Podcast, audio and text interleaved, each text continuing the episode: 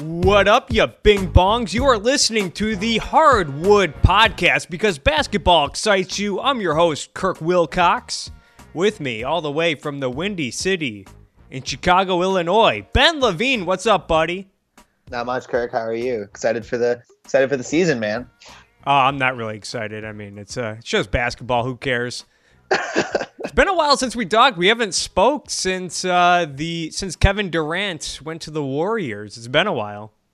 Indeed, it has been a while, but you know, uh, you know, with the the break in between the season, you know, there's not too much to talk about. We need to re-energize ourselves as well. You know, it's hard work doing all this this talking, but you know, I think uh, a couple, you know, a week or two before the season is a p- perfect time to get back into it. So you know, it's all good. Yeah, we got a few preseason games under our belt, which I haven't been able to watch because they keep putting the Pistons games on NBA TV or just not airing them altogether. So I have only watched little glimpses of highlights here and there. And uh, I'm gonna make uh, three bold predictions today, and make and say five things I'm looking forward to. One of the bold predictions I want to make. Tell me what you think of this, Ben. The Boston Celtics will be the number one seed in the Eastern Conference. Now, just I like to, it. Now, just to be clear, not saying that they're the best team in the Eastern Conference, not saying that they're going to win the Eastern Conference, just saying that they're going to be the number one seed in the Eastern Conference. I think Cleveland will have a huge championship hangover, especially if the Indians win the World Series. I mean, Cleveland, the, all the Cleveland teams are just going to have a free pass for the next five years if that happens. the next uh, 50 years. we've seen some uh, big championship hangovers in our lifetime. Uh, the 99 Bulls, the 05 Pistons, the 07 Heat. Although the Warriors followed up really well last season, probably had the worst championship hangover in NBA history, following up a championship with 73 wins. But I think the Celtics are going to have the eye of the tiger this year. I thought before they got Al Horford, they were naturally going to improve to maybe 52 wins. You throw Al Horford in and Jaylen Brown, and I think uh, that's going to be you know, that's that's at least good for between six and ten wins. They could get to 60 wins. Uh, they're going to have a great defense. Brad Stevens is one of the best coaches in the NBA, and I think uh, I think the Celtics are going to surprise a lot of people. The Raptors will still be good. They did lose Bismack Biyombo. I think they might regress a little because DeMar DeRozan got paid. Uh, not really sure what to think of the Raptors. But aside from that, the East is very top and bottom heavy with the Celtics, Cavs, and Raptors at the top, and then the Sixers, Nets, and Heat at the bottom. That's another thing. The Celtics playing the probably the worst division in basketball. They get to play eight games against the Sixers and the Nets. They're practically 8 0 right there. You throw in the Knicks, they'll probably take two to three of those games. You're starting off 10 and 2, 11 and 1 just being in that division by default. So yeah, I think the Celtics are going to be the number one seed in the Eastern Conference. What do you think? I like it. I think it's uh, I think it's actually a pretty solid prediction because you know I've been big on Boston like this whole offseason. I think that adding Al Horford was huge for them. I think that Isaiah Thomas doesn't get enough credit as a player in general. Um, I think he's a really good leader. You know, he made the All Star team last year um, because of his stellar performance on the court. Really, I believe he averaged around 20 points uh, last year. And uh, you know, I just think that, and I think their defense is undeniable too. They're just so disciplined, um, versatile players all around. You know, people with people like Olynyk and um, Amir Johnson and players like that who Jae are just Crowder.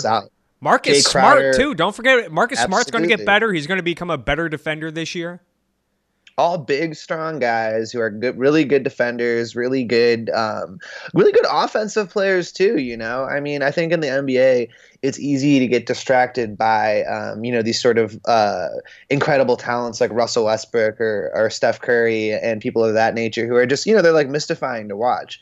But you, you know, so much of what leads to wins in the NBA is just consistency and playing the right way. And Boston is just full of guys that do that. You know, no one is super flashy, but at the same time, people who are just going to, you know, be great night in and night out. Uh, not really any like streaky players on that team. Um, so I think they've got a real shot at, um, you know, look, obviously number one in the East. I, I, don't, you know, that's a really tall order, but I think they're definitely going to be top three. Hey, this uh, is bold predictions, not pussyfoot exactly. predictions. It's, it's, a bold prediction. It's a bold prediction, but I like it. You know, and I think. I, I think this leads into to my bold prediction pretty nicely is that I actually believe the Raptors will slide to below the fifth seed Whoa! in the East. Uh, if yeah, I think that the Raptors are going to regress this year. Um, I just I I haven't really found them to be a great team in the playoffs. Um, you know, yeah, DeRozan just got paid. Sometimes that can not necessarily be the best thing. There are some examples of players getting huge contracts and you know really not living up to them uh, necessarily, or sort of taking taking it a little easy after the fact. Um, I think Jonas Jonas Valanciunas uh, is not hasn't really shown that he's going to improve. Uh, I think you know he really is what he is at this point, and I think uh, he's he's just kind of an unremarkable center um, in a lot of ways, and I think you just need a better person in the middle um, to win, unless you have someone like you know Kevin Durant and Draymond Green uh, filling out your front court or something like that. But um, you know, I just think you you put him up against a lot of big men, and he's uh, he's just not a, he's just not that uh, impactful on games. He did have a couple really good games in the playoffs this year. At the same time, I'm just not a believer in him um, generally, and I don't know if they've really uh, you know rounded out their roster enough to to start to make waves. I think that kind of their window was the last couple years, and uh, I'm just feeling like they're going to slide a little bit. And on top of that, I just think it's also because the East gotten better. Um, you know, you got teams like Boston, you got teams like the Cavs the Bulls even, you know, could pose some challenges and I think, you know, be in that contention for those spots. The Pacers, I think, is a team that not many people are talking about, but that are going to be doing really, really well. The Hawks could end up working out well, um, although, you know, I don't really believe in Dwight Howard either for that matter, but at the same time, I'd take him over Valanciunas. So I just think the Raptors are facing a lot more competition in the East this year, and I think that their team is going to be really tested um, to see how good it is. And, you know, I'm a fan of Dwane Casey generally, but I don't think he's a great coach. And I think uh, that you know the second they start to go up against a lot of these good teams, it could sort of expose uh, expose them in a lot of ways. You know, um, so that's my bold prediction: is that the Raptors slide um, significantly and don't crack the top three. Well, since you're talking about the tough Eastern Conference, I want to bring up something I'm looking forward to the Central Division battle, which might be the best division in the NBA. You're going to have the Cavs. I don't think there's going to be a bad team in this division. I don't think the Bucks will make the playoffs because uh, Khris Middleton is hurt for the entire season. I know everyone's yeah. expecting maybe a breakout year from Giannis, maybe a breakout year from Jabari Parker. But aside from that, the Pacers and Bulls, I think, are going to be two offensively explosive teams. They're going to be very competitive. The Pacers added Jeff Teague, and aside from that, they have a lot of good veterans on that team. I think, and yeah, you know, uh, and Big Al too. You Al, know, I mean, Al Jefferson isn't the same though. He wasn't that great in Charlotte last year, but they did lose Frank Frank Vogel, I think that's the concern that, that they might not be as tough defensively. But, you know, just running, gunning out, they're going to have a good uh, backcourt rotation with Stuckey and Monta Ellis and Jeff Teague. Uh, yep. Paul George is still one of the best players in the league. Uh, uh, M- Miles Turner's probably going to improve a little bit. They also added Thad Young, Yo. which will help them out up front with uh, rebounding and crashing. Oh, I totally agree. I mean, I, I like Thaddeus Young. I always have, but I, I think Miles Turner is uh, like uh, kind of a low key, uh, great basketball player. Um, I, I, just I don't think enough people talk about how good he is, but he's you know he's skilled you know from top to bottom basically as far as a power forward goes. He's got a great shot. He's energetic. Um, and I think you really can't ask for too much uh, more out of a young uh, bench four, basically, than you get out of Miles Turner. Um, and you know, I just think that, that they're going to have a really solid team, and you know, with Big Al too. It's like the Hornets also never really had any kind of like cohesion. They were good last year, but I believe he was injured for significant portions of the year. And, you know, I still think that Al can make a big difference, especially having players like Teague and Paul George um, and Monta Ellis around him to really, you know, because like you know, compare those players to like the perimeter for the Hornets last year. You know, you got like what Batum, uh, MKG, uh, and well, they didn't uh, have MKG last year because he was hurt all year, so, but uh, yeah. Marvin Williams and uh, they had Marvin. Kemba Walker. I'm just saying it's just not nearly as good as as what you know is being provided by the Pacers to surround him, and with a big man with his kind of post game, you know, that's really only dangerous if your perimeter is dangerous too, you know. Um, but I felt like that like, was part of the reason why he didn't get as much playing time was because Charlotte went for more skilled big men with Frank Kaminsky and uh, uh, Plumlee, and uh, Marvin Williams up, up front, guys who could kind of play the perimeter, set picks a little bit, not just a guy that you can dump it down to the post. Maybe the Pacers will find a better way to use him, but I thought Charlotte mainly limited his use because one, he's not as good anymore, but two, he didn't really work for the offense they were going for. I agree, but I think that you know the Pacers, um, at least with their lineup, that's what they should be doing is running a more traditional style offense.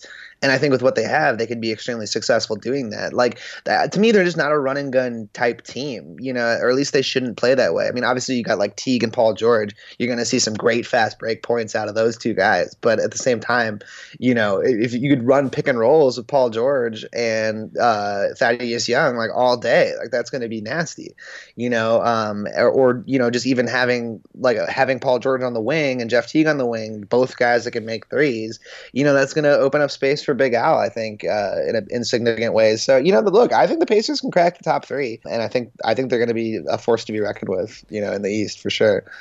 I got to apologize. I made an error. I uh, confused my Zellers with my Plumlees, getting all my skilled big white men mixed up. Speaking of which, let's talk about the alike. Bulls for a second. Your team, sure. the Chicago Bulls.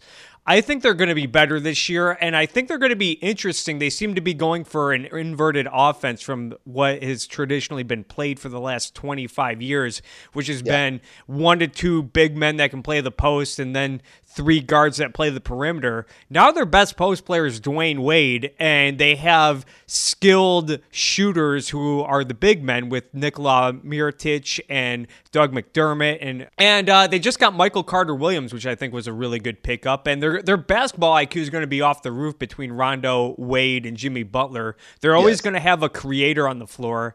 And I, I, know everyone's concerned about their shooting from their backcourt because they don't really have any dead shooters besides maybe Jimmy Butler, who I think is a yes. pretty good shooter.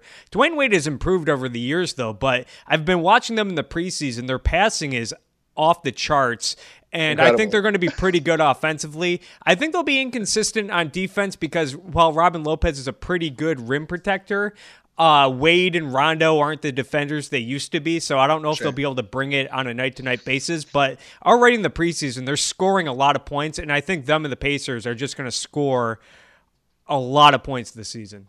Yeah, one another point too about the Bulls um, with their big men, you know, between well, Taj Gibson and Robin Lopez are also really great mid-range shooters. Yeah. You know, they're not they're not going to give you any, like anything off the three-point line, but at the same time when you're driving and kicking, having a big man you can hit like that, you know, that, that 15-foot jumper is uh, is very devastating.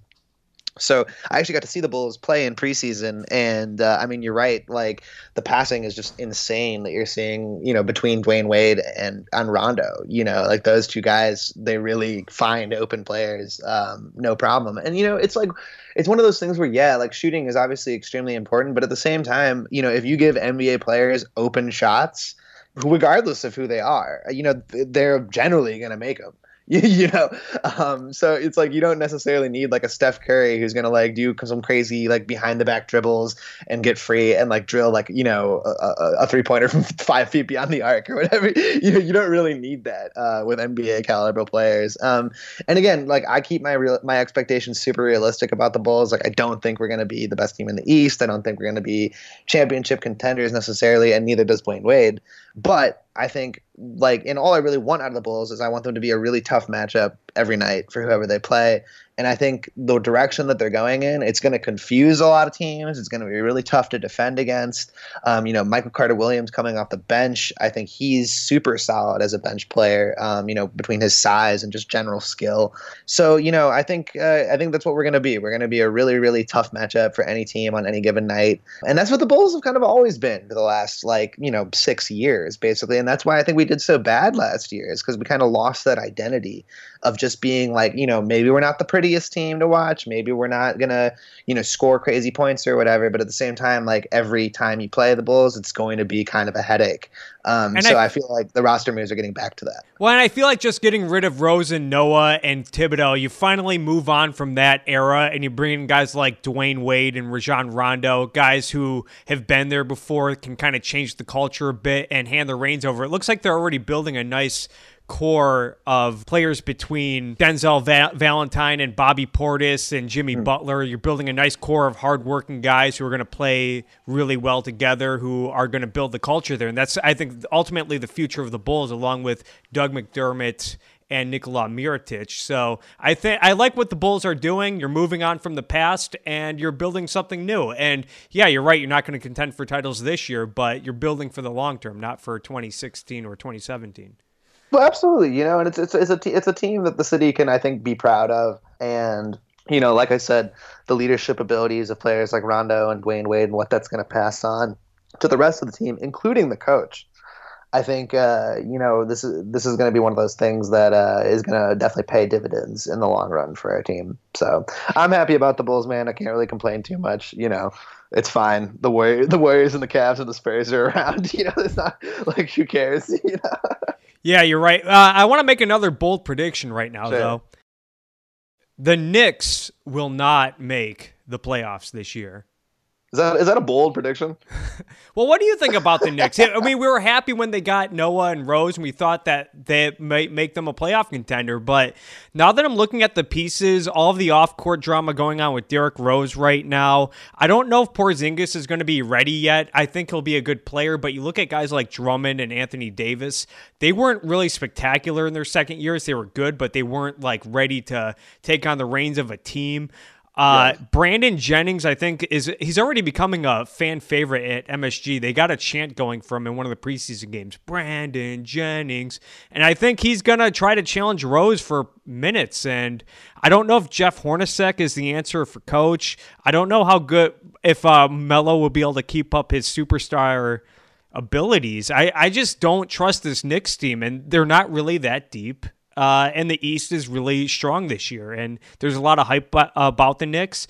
But I think it's going to be another disappointing season, and uh, we'll see what happens with them. No, you know what? I mean, ultimately, I agree with you. Um, just because it, it, there are just so many question marks around that team. You know, the only really positive thing that, that I've seen is that Joakim Noah looks like he's back in fine form. Uh, you know, which I just love Joakim Noah, so I'm just happy to see that.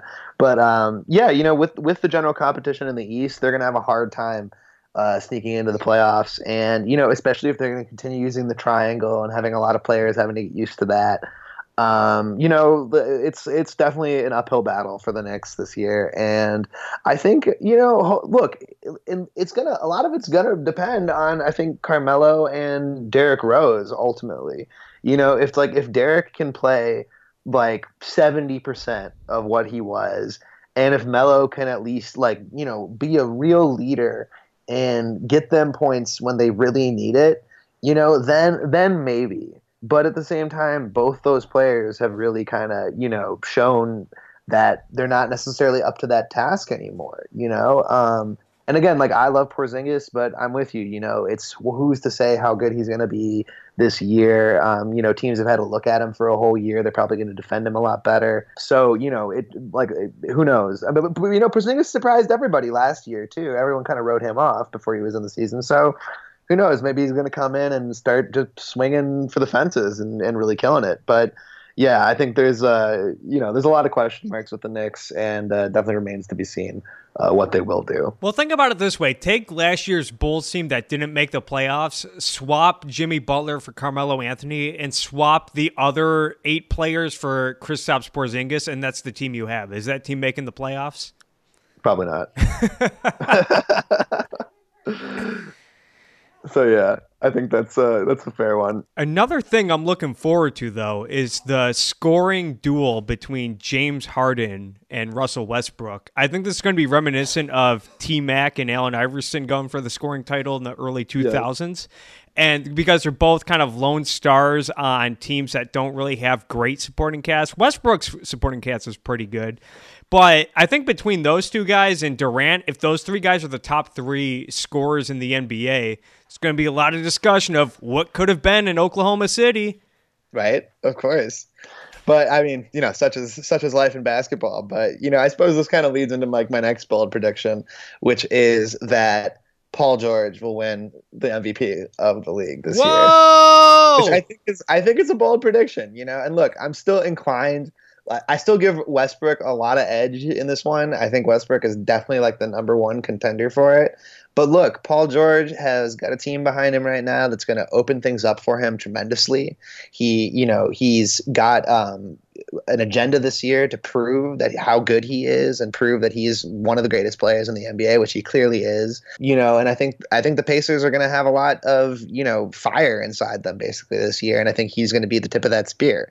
Um, so I think Paul George, you know, he could end up averaging around you know 25 27 points a game i think pretty easily uh, and his defense is amazing as well he's been one of the best defenders in the nba the last five years um, he's, he's like a Kawhi Leonard level defense in his own yeah, right yeah and you know but combining that with his impressive scoring abilities who knows you know w- with an injury like his his three point shooting could be way improved um, coming into this year as well. And you know, you, you put all that together, and you're looking at a really nasty player um, with his size.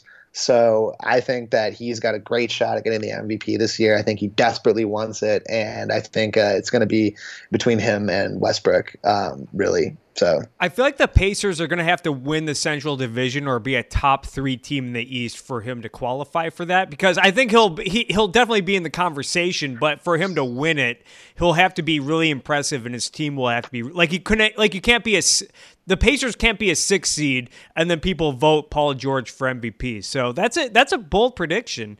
Uh, yeah, we, but I mean, do you feel like that? Like, I feel like I feel like Westbrook could still get it, even if like the Thunder were like the eighth seed.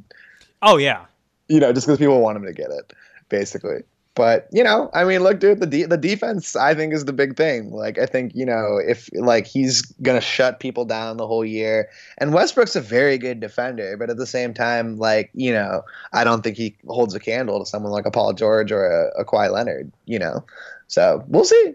We keep talking about defense. Another thing I'm looking forward to is the Orlando Magic's defense. Not sure if it's going to be good enough to get them to the playoffs, looking at the landscape of the Eastern Conference, and they don't really have much going for them on offense yet. Uh, they don't really have much shooting, uh, but they just got Frank Vogel, who's a defensive minded coach. They got Bismack Biyombo. They already have Vucevic uh, starting at center. They added yeah. Serge Ibaka. Elfrid Payton is supposed to be a pretty good defender and, he was just a rookie last year. Maybe he'll improve on that on his game this season. Who knows what? Uh, I think the one hole is you got Aaron Gordon playing small forward. I'm not sure how many wing players he'll be able to guard on the perimeter, but I think the Orlando Magic has the potential to be a devastating defensive team so I and I love good defense. That's why I like the Grizzlies. That's why I root for the Spurs. The problem is, is I don't think Biyombo's been playing in the preseason, and they've been giving up a lot of points. So they don't look good so far. But that's really the only way they'll be able to win games is if they shut teams down. I agree. But you know, I'm not necessarily sold on this one, Kirk. I, I, I'm going to need a little time with the Magic before I agree with you on this, just because look, while I love you know Ibaka and Biyombo on defense, I do think Ibaka's defense has regressed a bit in the last few years. You know, he he used to be known as one of the best defenders in the NBA, the best shot blocker in the NBA and you, you, just don't really hear that being talked about that much anymore. And he's always he seems like he's a little more concerned with his offensive game than he is with his defensive game. And I'm just you know, and Biyombo has shown moments of brilliance, but at the same time is also sort of an inconsistent player, I think as well, which is kind of why he's been relegated to the bench um, his whole career really. And uh, you know, Vucevic is a fine defender, not a great defender. So I don't know. I mean, do I think they're going to be an elite level defense? Probably not. Like they're not going to be on the Spurs level, you know, or even the Warriors level for that matter. Like, I, whoa, I whoa, whoa! They have like three more rim protectors than the Warriors do. Come on now. Look, I, I know, but like rim, rim protection isn't everything with defense. You know, like it's not like like defense is about being smart and about positioning and like Frank you know, Vogel will teach them the way. You're right. You're right. Look, I love Frank Vogel. Frank Vogel. Don't get me wrong, but I'm just saying, like Zaza's not a bad defensive center. He's definitely not a shot blocker, but at the same time, he will protect the rim. You know, if if if someone gets close, he'll just foul them, just push them to the ground. That's what he does. And Draymond Green is one of the best defenders in the NBA. Clay, Klay Thompson is one of the best defenders. I think Kevin Durant is an underrated defender. Oh, um, yeah. And Especially- so is Steph Curry for that matter. Steph Curry is rock solid on defense. He's just not very big, you know? So that's like kind of where you lose it. But, but he's good at defense, you know? He knows where to be. By the way, I want to make a rule on this podcast because there's going to be no shortage of discussion on the Golden State Warriors this season. So I want to have a like a a jar, like kind of like a swear jar, but every time you talk about the Warriors, you have to like dump money into it. By the way, okay, before we enforce this rule, how many games do you think the Warriors are going to win this year? Because someone at CBS Sportsline said they were going to win 74 games. Nah, nah, nah. I'm going to go with like 68. I'm going to go with 68. You know, they're going to take a little while to get going uh, out the gates. I think, uh, you know, they're going to be a little tired from going so deep in the playoffs last year. Maybe take it a little easier. Um, I just don't think that they're as concerned with winning regular season games. You know, it's like, look, I mean, you, you know, the Heat when they were like the Heatles or whatever, they didn't really they didn't have like the best regular season records and stuff like that. Like the Cavs didn't have the best regular season records. It's just like you know you don't need such a good regular season record uh, to do well, and I think they understand that. Steve Kerr certainly understands that, and you know I think they they're, they're definitely going to phone some in this year. I think. Uh, especially considering that they set the record already. Like, who who cares if they re-break their own record? It's like you know, so well, not to mention, like it's on, a lot of games though. But you know, like, when they play like these back to backs or you know three and four nights or whatever, they don't really have a strong bench like they used to. They still have Livingston, but yeah. and they'll always have one of the one of the top three players on the floor at all times between Curry and Durant. So they should be able to win those games anyway, but there will be nights where they just they're just tired and they don't have the bench support and I think they're just going to lose games that you don't expect them to lose. I don't I mean they'll probably still have the best record in the NBA, but it's not going to be 74 wins. No, I don't think so either. Uh, look, I mean, this is a team that's built for championships, and I think that's going to be the main focus this year. So I don't like 74 just seems absurd to me. Another bold prediction. You ready for this? Lay it on me. The Sacramento Kings will make the playoffs. That is that's not a bold prediction. That's a dumb prediction. okay. Here's the thing. I went back and I, I really lost sleep over this prediction. Who is going to make the eighth spot in the West? Because right now I have the Warriors, Spurs, Clippers, Grizzlies, Thunder, Mavericks, and Timberwolves. That eighth spot is just wide open with the Blazers, and I read that piece that Zach Lowe wrote the other day. He predicted that the the Blazers were probably going to have to make some trades because they can't afford their team this season and they don't like playing, paying the luxury tax. Sure. But who else can you put in that spot? I mean, the Lakers aren't going to be good enough. Uh, the Jazz, the Jazz are another popular team. They're going to be banged up to start the season. Uh, who knows if they'll be able to keep it consistent? What I like about the Kings, though, is they added Arron Afflalo. They added Matt Barnes. So they actually have better perimeter players this year, a lot better than what they've had in the previous years. And they also added Ty Lawson, and he seemed to be getting along well with DeMarcus Cousins. They also hired Dave Joerger, but I've been reading the past couple days, like Ty, Ty Lawson just didn't show up to a preseason game, and he's already being a a locker room nightmare. And Dude, uh, no, that's this is what I'm saying, man. You add like you got Ty Lawson, Darren Collison has also had some pretty big off the court issues as well. I believe regarding like like domestic abuse. Oh, you got uh Demarcus Cousins and Matt Barnes. On top of that, you know, with Vlade Divac, uh, like you know, running the team, it's like this is a, some of the most psychotic personalities in the NBA, like assembling into one squad.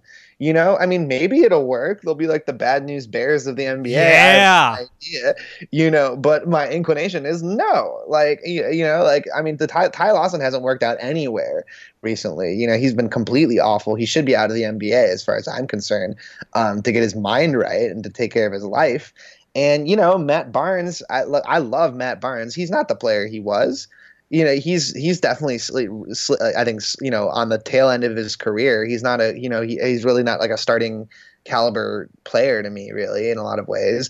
And you know DeMarcus is also kind of not really put it together any year. I think DeMarcus desperately needs a change of scenery and I think um, he's not going to get it this year. So I don't know man. Like I'm much more inclined to give the Jazz the edge on that eighth seed than I am the Kings uh, just because the Jazz looked good last year. They I really like the Jazz. players. Like, well, who's injured on them? Who's not going to be playing? Derrick Favors is hurt. Gordon Hayward is going to be out for like the first month. Rodney Hood is hurt. Uh, and they did add George Hill. He's going to be, huge. and they also had yeah. Joe Johnson. I love the Joe Johnson pickup, underrated. I just, you know, you, you start off with three injuries to start the season.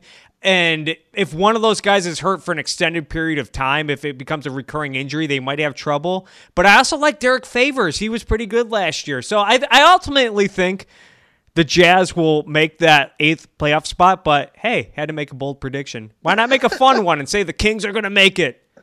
I agree. I agree. Yeah, you know, I look, it's it's a fun prediction to make, and I think there's some merit to it. But at the same time, the Kings have just been like the team that lets everyone down for a, a very long time now, and it's it's not because of their basketball talent. You know, they've had really talented teams. It's just that team, you know, that organization is just not in a good place, and they need to change it up. They need to trade DeMarcus. They need to trade him to the Bulls and you know. trade him to the Bulls. That's the thing is I feel like they need to be proactive on trading DeMarcus if it's not working out this year because sooner or later he's going to be like, "All right, trade me. I want to trade." And then his trade value will be in the garbage can and you won't be able to get much for him. Whereas his trade value is still pretty high right now. You could probably get multiple first round picks, maybe a borderline all star caliber player in return for him right now. But if you wait too long, and he demands a trade a la Carmelo Anthony, I mean, you're just going to get some spare parts and maybe a, a crappy non lottery pick. Yeah, you're right. I mean, you know, so I don't know what's going to happen with DeMarcus Cousins. I'd be very surprised if he's in Sacramento at the end of the year. Um, is that a bold you know, prediction? Is is DeMarcus getting traded? I'll make that my bold prediction. I think DeMarcus Cousins is getting traded this year. Um, to whom? I don't know that yet. But all I know is that there's a lot of teams that would be very interested in him that could provide him a lot, the Bulls being one of them. And, um, you know, like my thing is I want the Bulls to either get Blake Griffin or DeMarcus Cousins. I feel like one of those two guys would like put our team kind of over the edge in a lot of ways. Oh, so, oh, yeah. and I think there's ways to make that happen given the situations of those two teams um, basically. But I do think, oh, you know, and also I'm kind of inclined to say that, like, you know, one of the big three in LA gets traded this year too. I think that they're going to lose either CP3 or Chris Paul. I mean, or uh, Blake Griffin or DeAndre at some point. You know, although who knows? Doc Rivers has been like, you know, the fucking Alamo of the NBA, basically, like just refusing to like to like give up on this team. Which look, I mean, maybe maybe he shouldn't give up. It's an amazingly assembled team, you know, as far as those three guys go. But they've never really been able to do much. But you know, Blake's coming back off that injury. Really had a horrible season last year. That was kind of a non-season. I think he's pretty much on thin ice with the Clippers, um, probably more than they're letting on. When you said so big I, three in LA, I immediately thought the Lakers. I'm like, who the hell is he talking about? yeah, dude, D'Angelo Russell, Jordan Clarkson, and Brandon Ingram. Come yeah, on. one of those guys getting traded. Yeah, and you know, I, I, mean, I like, and you know, this isn't necessarily going to be a bold prediction, but I do, I do think the Lakers are going to be a lot better than uh, people are giving them credit for. Uh, you know, maybe maybe not this year, but give them a, like a, you know another, another couple years. I think that team is looking pretty good. I just like I like Julius Randle, I like Ingram, I like Russell, I like uh, Clarkson. You know, I think that they're all solid uh, young players that you can definitely build a team around. Um, I love so, that the know, Westbrook window shut on them this summer when he when he got extended. Yeah, definitely. I mean, Lakers you know, fans were like, "Oh, we'll get we'll get Russell Westbrook. He's coming to LA." Nope. Nope. Well, yeah, I thought both Durant and Westbrook were going to go to LA, but you, you know what can you do? I guess uh, you know Silicon Valley is kind of like the new Hollywood, you know, in terms of the allure of the riches and all that stuff like that going on. But uh, you know, we'll see. RIP Lakers, but they've I think they've done a, a decent job rebuilding their team, a lot better than people give them credit for. Another thing I'm looking forward to is the Northeast Division. No real contending teams in that division, but a lot of interesting teams. I don't think any of those teams are really going to be bad. You got the Timberwolves, who are have a lot of hype this season with Karl-Anthony Towns and Andrew Wiggins and Tom Thibodeau, and now you got the yep. Jazz. A lot of hype about the Jazz. The Blazers were surprisingly good last year. They should still be good this year if they can keep that team intact. And then you got the Thunder. They're going to be interesting. New new saga for the Thunder after moving on from Durant and adding Oladipo and Sabonis and those guys. Yeah, I agree. Um, you know, and I think and the Nuggets. The Nuggets are interesting too. Definitely. They got Mudiay. They got a lot of good role players, and uh, I, I, still like Wilson Chandler. He'll be back this year. Gallinari's underrated. They have a strong young front court with Faried, Jokic, and Nurkic. Solid backcourt, young backcourt rotation. It'll be interesting. I'm not sure if they'll make the playoffs, but uh, I don't think they're no. going to be a pushover either. No, the, the Nuggets are a team that can that could beat some good teams. I think just I mean I I really like their front court a lot. You know, uh, the Nurkic and Jerkic are really good. Both of them are really good. And you know, Faried is such a, a, a, you know an enigma. Basically, he's just such a explosive player that can really do a lot of interesting things on the basketball court. And yeah, I mean, I'm with you, dude. I, I mean, I'm a big fan of Danilo and Wilson Chandler. I always have been. Uh, and you know, I Flint, think that baby. Yeah, yeah. so I'm I'm about the Nuggets. Uh, don't know how well they're gonna do, but I think they're gonna you know be a challenging team uh, to play as opposed to like the Brooklyn Nets, which are not a challenging team, which is not a challenging team. And then I just want to mention another thing I'm looking forward to is the revenge of the Grizzlies. I think they're going to be better this year. I think they're going to be back in business. Not sure if Chandler Parsons will be healthy all year, but I think all they really need is Gasol and Conley to be healthy. I think the rest of those guys on that team are tough, and uh, they'll find a way to make the playoffs. Who's their starting two guard? Do you know? Tony Allen. Yeah, I mean it's a good lineup, you know, but it's the same lineup. It's been forever, kind of, you know, like Vince Carter, baby. Vinsanity is now the veteran role player that everybody wants. Okay, here's my other bold prediction. Now, you know, my, my fourth bold prediction of this episode is that Vince Carter will win the 2017 dunk contest. is it? you wait, you wait. I, you heard it here. At Apparently first, I thinking about doing it. I thought you were going to go the sixth man of the year route, but then you uh, jumped the shark, figuratively and literally. He's, He's going to jump over a shark to win the dunk contest. He could do it. He definitely could, man. Vinsanity's still spry. Look, best, best, best alley oop I've ever seen in NBA 2K was with Vince Carter. His old ass, you know, he still got it. Trust me. At least in video game world, he does. Um, so yeah, you can put it on wax right now. Vince Carter's winning the dunk contest. All right, I want to go to my East playoff predictions right now. Uh, in this order: Celtics, Cavs, Raptors. Although you might have talked me into lowering them. The Hawks. I think the Hawks might be good if Dennis Schroeder emerges as a solid point guard. I, I trust Budenholzer to get them in line. The Bulls. I wanted to put the Pistons as the seventh seed, but uh-huh.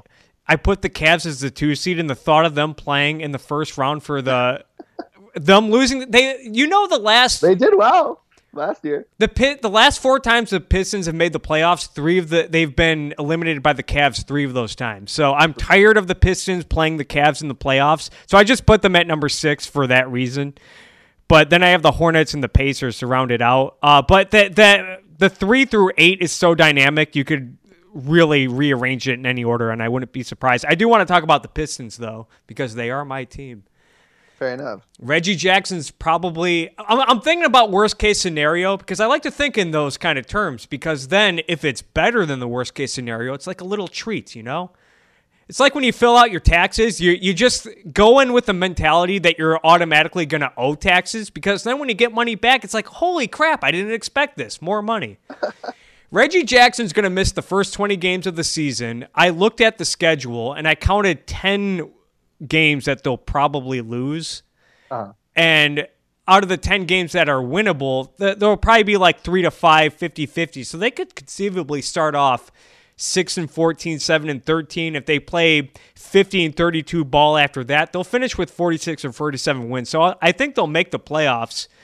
But judging by the preseason, KCP's not had a great preseason. He's been very streaky, and it looks like he may have peaked on offense, and it looks like he Ugh. might just be a more glorified Tony Allen, which isn't a bad thing. But uh, I think a lot of Pistons fans were hoping maybe he could have a breakout year like Jimmy Butler, or maybe emerge into like a, a poor man's Rip Hamilton. Ain't gonna happen. KCP is what he is. Aside from that, I think Jon Leuer looks good in the preseason. He's been making a lot of threes, as I expected.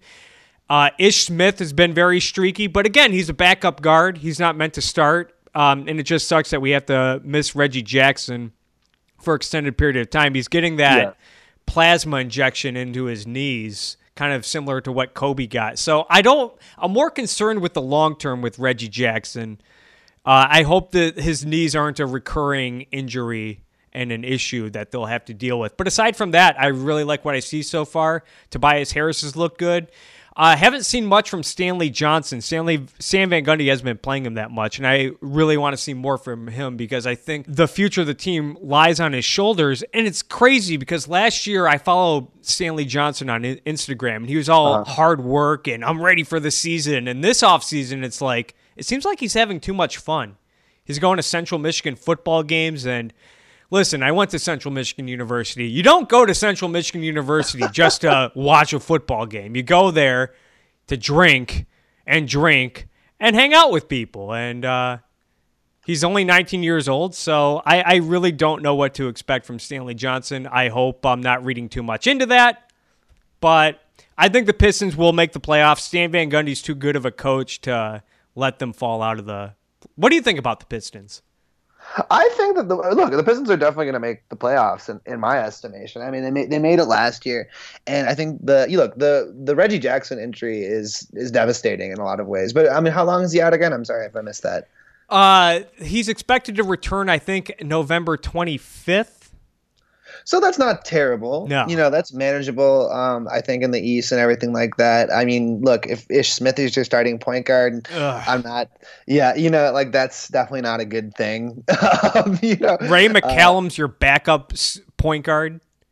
Yeah, but again, like my big thing I've always had with the Pistons is that you got to believe in Stan, man. Like oh, yeah. Stan, if anyone can get uh, the most out of this team, it's going to be him he picked all the players. He knows how to use them properly.